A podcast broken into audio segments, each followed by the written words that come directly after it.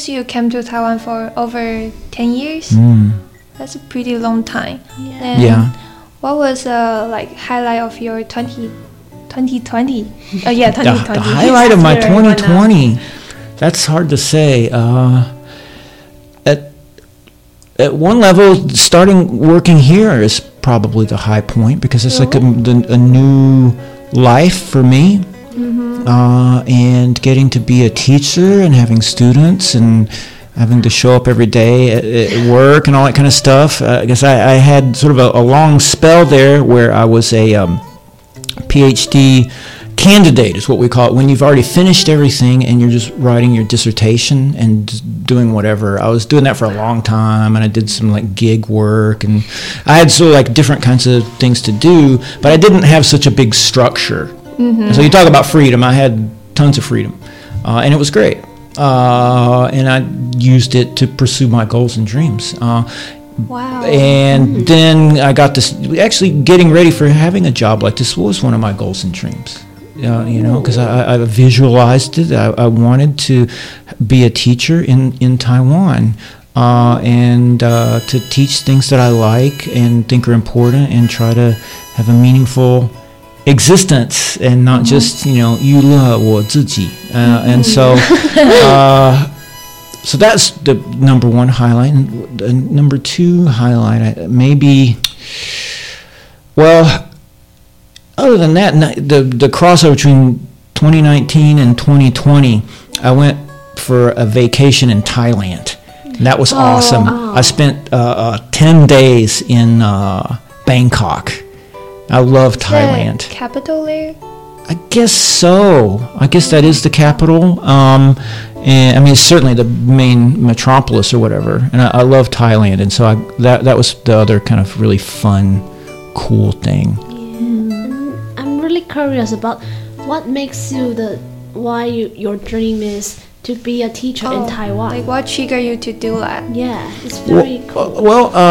And it's pretty hard, like, for you to move from America to here to teach students. Well, it's kind of a progress, or like, how should I say this, a sequence. In that, you know, since I was young, I wanted to be a teacher. Wow. Because, well, a lot of reasons. First of all, it's kind of like if you look at humanity, what does humanity need the most? And, okay, some people ask that kind of question and they decide to be a doctor. Right?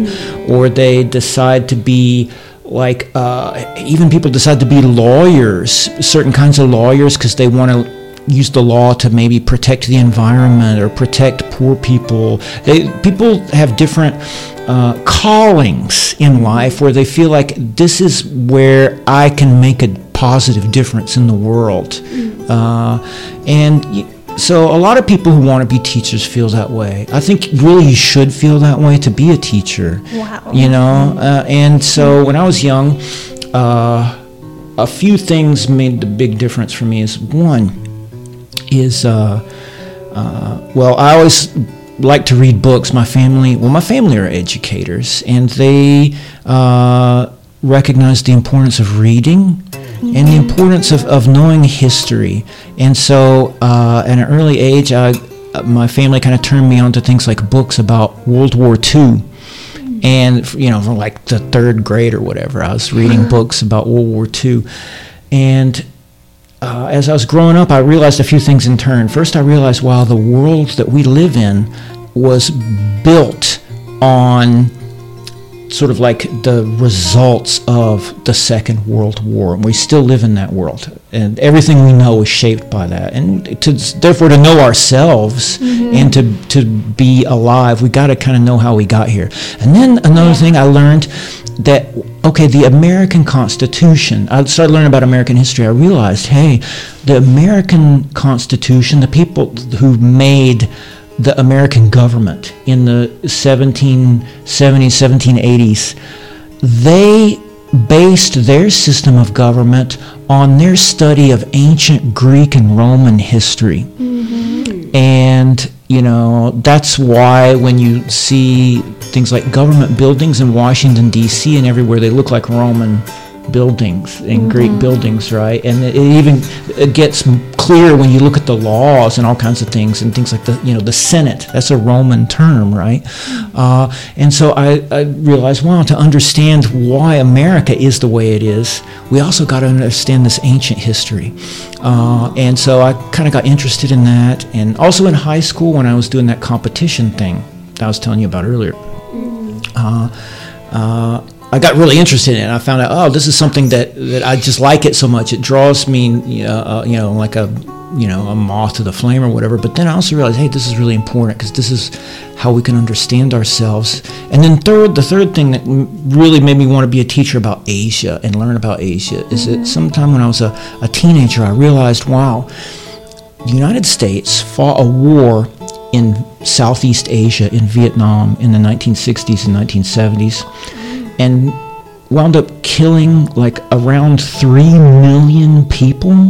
Between 3 and 5 million people died in the greater Vietnam conflict. And a big part of the reason why that war even happened in the first place is because American elites did not understand the differences between Vietnam, China, and for that matter, even China and Russia, they lumped communism all together like this giant satanic conspiracy. And they looked at it in very Christian religious terms and used their own familiar Christian worldview to cover over the complex historical reality that was actually shaping events on the ground. And so while I was a teenager, I realized, wow, because Americans are too ignorant about Asia, America has gotten into these horrible, horrible problems, and maybe what America needs most is to know more about the rest of the world.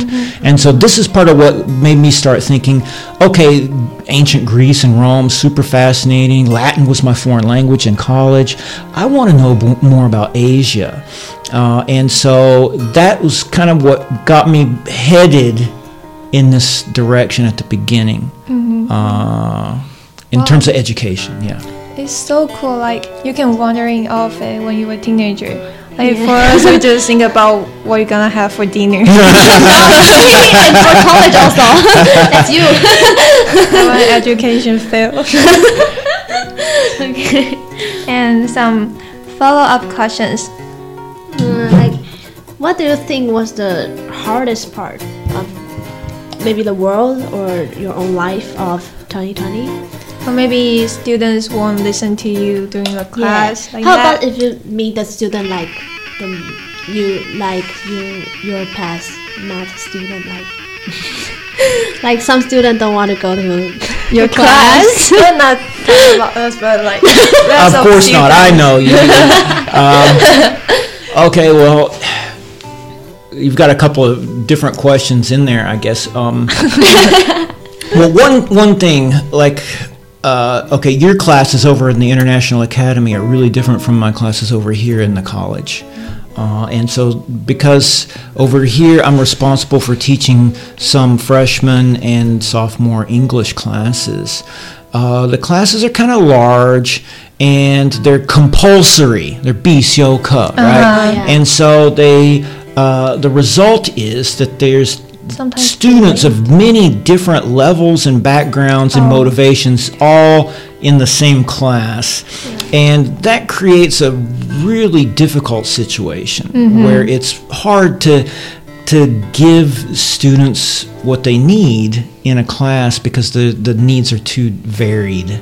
And so, yeah, there's some probably really don't want to be there. And so there's some, as because they don't want to be there, they don't show up, and or they show up and they might as well have not showed up because the whole time they're playing with their phone. And I'm just like, oh man, that's so boring. So bad. That's sort of like, you can't control other people. The only thing you can do is give them an opportunity. And maybe occasionally try. I try to motivate them or inspire them rather than being a disciplinarian or a hard ass or whatever. But if you're asking what was the hardest thing in my world, my experience about 2020, is that what you're asking me? Yeah. Well, one, is getting adjusted to the educational environment in both Taiwan in general and at the school in particular. Yeah, that was hard because first off, I got hired not long before the semester started, so I didn't have a whole long time to start getting ready. But even then, getting ready, I didn't know how to get ready because I can't just use what I'm used to in the United States. Yeah. Instead, I have to have things that will work, hopefully, and by that I mean that accomplish what I hope educational, some kind of class should accomplish, while also being accessible to or meaningful to the students, and won't just turn into a train wreck where I give people something to read and read this by next week, and then next week nobody read it, and then you find out actually they can't read it. You know what I mean? That was really hard, and I'm still getting used to that. I mean, and by hard, I mean it's challenging, and it takes a whole lot of time, and then doesn't always produce satisfactory results. Sorry. So that's kind of hard, right? It's it's difficult to really know what to do. And then it takes a lot of time and doesn't necessarily solve the... I'm still working on that. Mm-hmm. Yeah. I want to share that I have a friend from college, and he said he really liked your education method. Oh, really? Yeah. Oh, wow. And he think you are the most useful teacher. Really? Don't say that. Okay. Well, that's the... Just say he really liked you. Wow, that's awesome. Well, that's the nicest compliment of 2021 so far. And we also like you, like having you as our teacher for high school. Wow. Yeah. Well, thank you so much. That makes all the hard work worth it. It makes me really happy because you two are definitely among my favorite students. Wow! And so I work hard to try to create things that I hope will help you and make you feel interested and inspired to learn more. Mm-hmm. Thanks. It is sometimes about subject students should find their interest find them interested in those subjects themselves. Not big. The problem, the teachers are not always a problem. Definitely, right? Someone said somewhere that ultimately all learning is self-study. Yeah. Something to that effect. Mm-hmm. And so a teacher is kind of like the saying, you can lead a horse to water, but you can't make him drink. Yeah. Right? And so... everything comes down to the student at the end, and so that's part of why in my own teaching, even though I teach things that I find interesting, but class works really well when students can write or present about things that they're interested in. And so, especially if students are trying to learn language, for example, learning a language is really difficult. It's really uncomfortable. It's filled with a constant frustration. Mm-hmm. And the best way to try to get over that is to connect the language learning to some other interest that a student has independently. And it really doesn't matter what it is. Yeah. It could be video games. Yeah, it could be cars, or it could be, anything. Mm-hmm. And if we can just harness that motivation, then the learning and the self-learning can start happening. Mm-hmm. But you can't force anybody to learn something they don't want to. Yeah. True. And so... You should... get into a Chinese section. Oh, really? Yeah. So... 你要不要查你的那个录音档，就是确认是确认都有 save 到吗？有吧？我看一下，我看一下。Yeah， 因为好像有，可是我看不太到。应该会继续录。因为那个声音我没有再看到很宽的什么那个。Stephen， 因为你来台湾10几年了嘛，你有在这期间有回去美国过吗？有，当然有。有，就是那有什么对于两边的不一样，或是有什么喜欢不喜欢之间的一些看法？很多啊，就是第一啊，我其实我跟我刚才说，我一直以来都要离开我的家乡，我真的不喜欢，所以其实我一到台湾，我就感觉哇，我终于到一个比较有自由、比较安全、比较有意思的地方，是真的啊。所以比起来，我都认为台湾真的比较好，比较好住，然后很多方面都是比较合理，然后是比较方便。Yeah， 我说合理就是 OK， 譬如说在美国 ，OK， 因为有很多的什么规则，什么，譬如说这种是市政府会有规划，说这是是什么住宅区，然后这是什么商业区，然后这是 OK， 对，然后结果呢，如果你住美国，你的家、你的房子会离什么超市还是其他的市场，对，会有一段一定要开车、所以结果在美国你每天整天会有可能一半你的时间还好几个小时，你都就是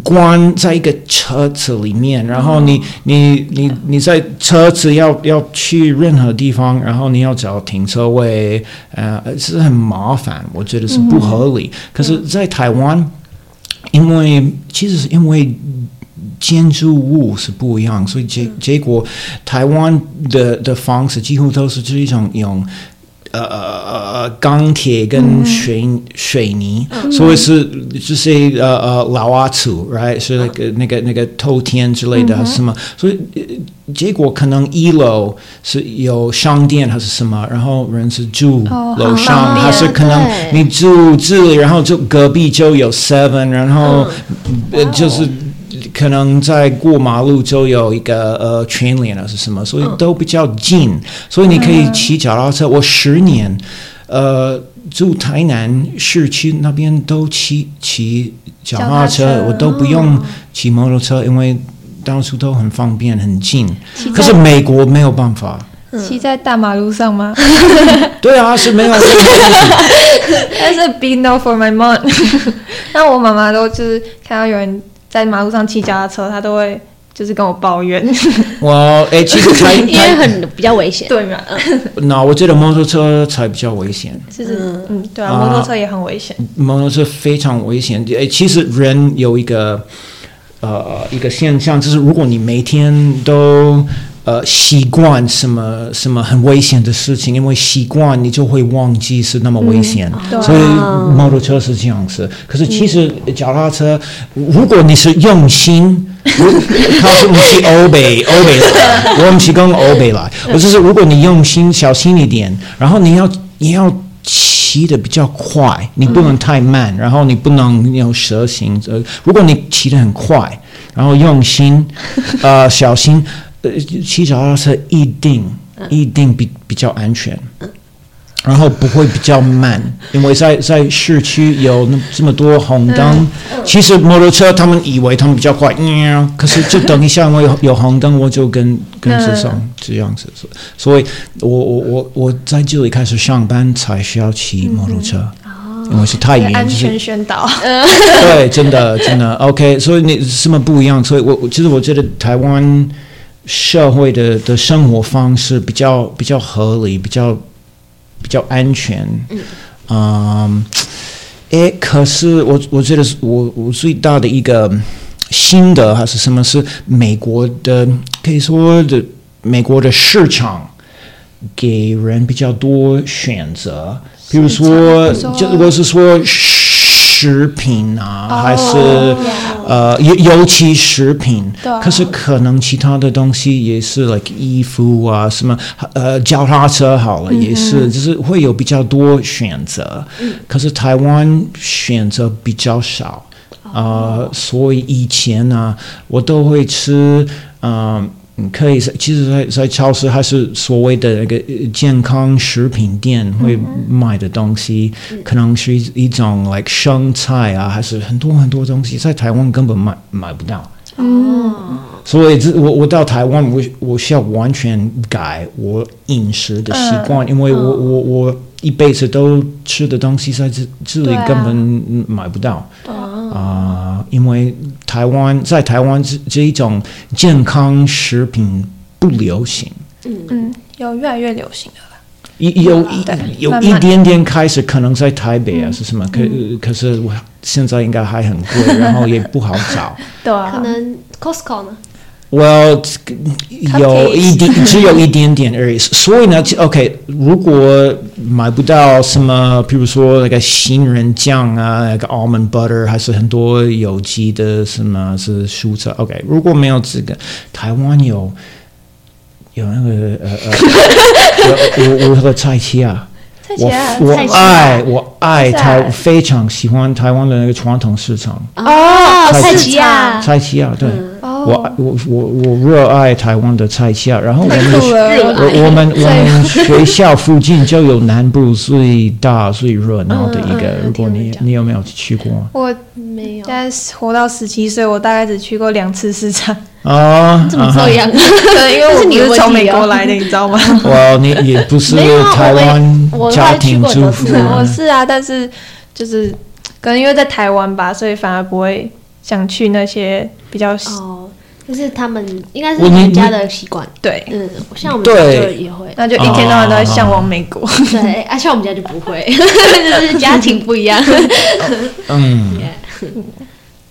那我们所以其实台湾这种市场我觉得也比较合理还是比较自然因为这样有很多怎么说小摊贩啊什么、嗯、就是普通人在卖东西可是在美国全部都是这些大财团哦对所以我觉得是另外一个地方我觉得台湾的社会比较好因为在美国现在几乎都没有任何什么地方的那个什么银行啊是什么很多对几乎都没有了因为全部都被类似好事多还是那个 Walmart 还是其他连锁店都那些大财团就占领整个市场了就是台湾的人情味，比较有人情味跟文化性。对，我想那我有想到一个，就是像应该蛮多台湾人都很喜欢，就是圣诞节的那种气氛，像在美国就很重嘛，很浓，很重，很浓这样然后到有的时候真的很沉重，对，会逼人去喝酒。那像台湾就比较没有那种气氛，你会不会很怀念？还是其实那还好？不会啊，因为台湾有过年哦，所以过年，等一下你太洋化了，过年比圣诞节更好玩啊，更热闹。所以开始珍惜一下就像台湾人会觉得圣诞节比过年好玩、真的吗？为什么？我是还好，对，我是觉得就交换礼物然后什么可是过年有红包过年有红包还有圣诞树啊什么我觉得如果圣诞节可以发点红包会更好OK 所以你想就对全部都两个合并对 Stephen 可以带动这个OK 我想考一下 Stephen 一些中文的词 Oh no OK 说什么搞不好我也不知道真的吗？不是说你知道蓝瘦香菇是什么你是说成语哈对它有4个字可是4个字它不是一个成语对它是像一脸那种Yeah, 可是我们会说成 OK, like 一个善语是怎么说？也我知道有一些说法也不算成语，可是，但它算是网络用语哦，也是哦，这不是我的专长，所以我不知道。哦，尤其如果看不到字，哦，如果是看到字，我可能至少会看得懂。可是我学中文的时候，我没有学很多成语，我算一个缺漏。哦，你说就可能。比较一些，比如说我们在学英文的时候，一些比较美国人平常用的用法，我们不一定就会学到。嗯，对啊，像我们的话，对我们刚刚问的就是年轻人之间讲的网络用语那种。哦，好，没关系。好，那我们今天 podcast 差不多就到这里。哦，好。I'm going to catch the bus. OK， 那 Stephen 有没有什么要补充的？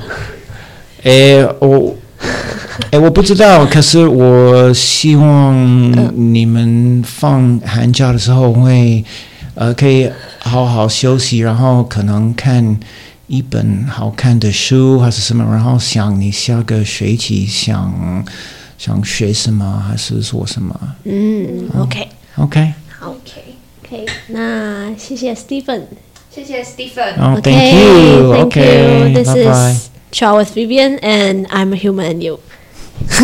Thanks. Stephen, 有需要喝什么饮料吗？哦，你先去把那个关掉。那这个好像那个网络 extra， 对不对？我听一些节目，然后通常你只能。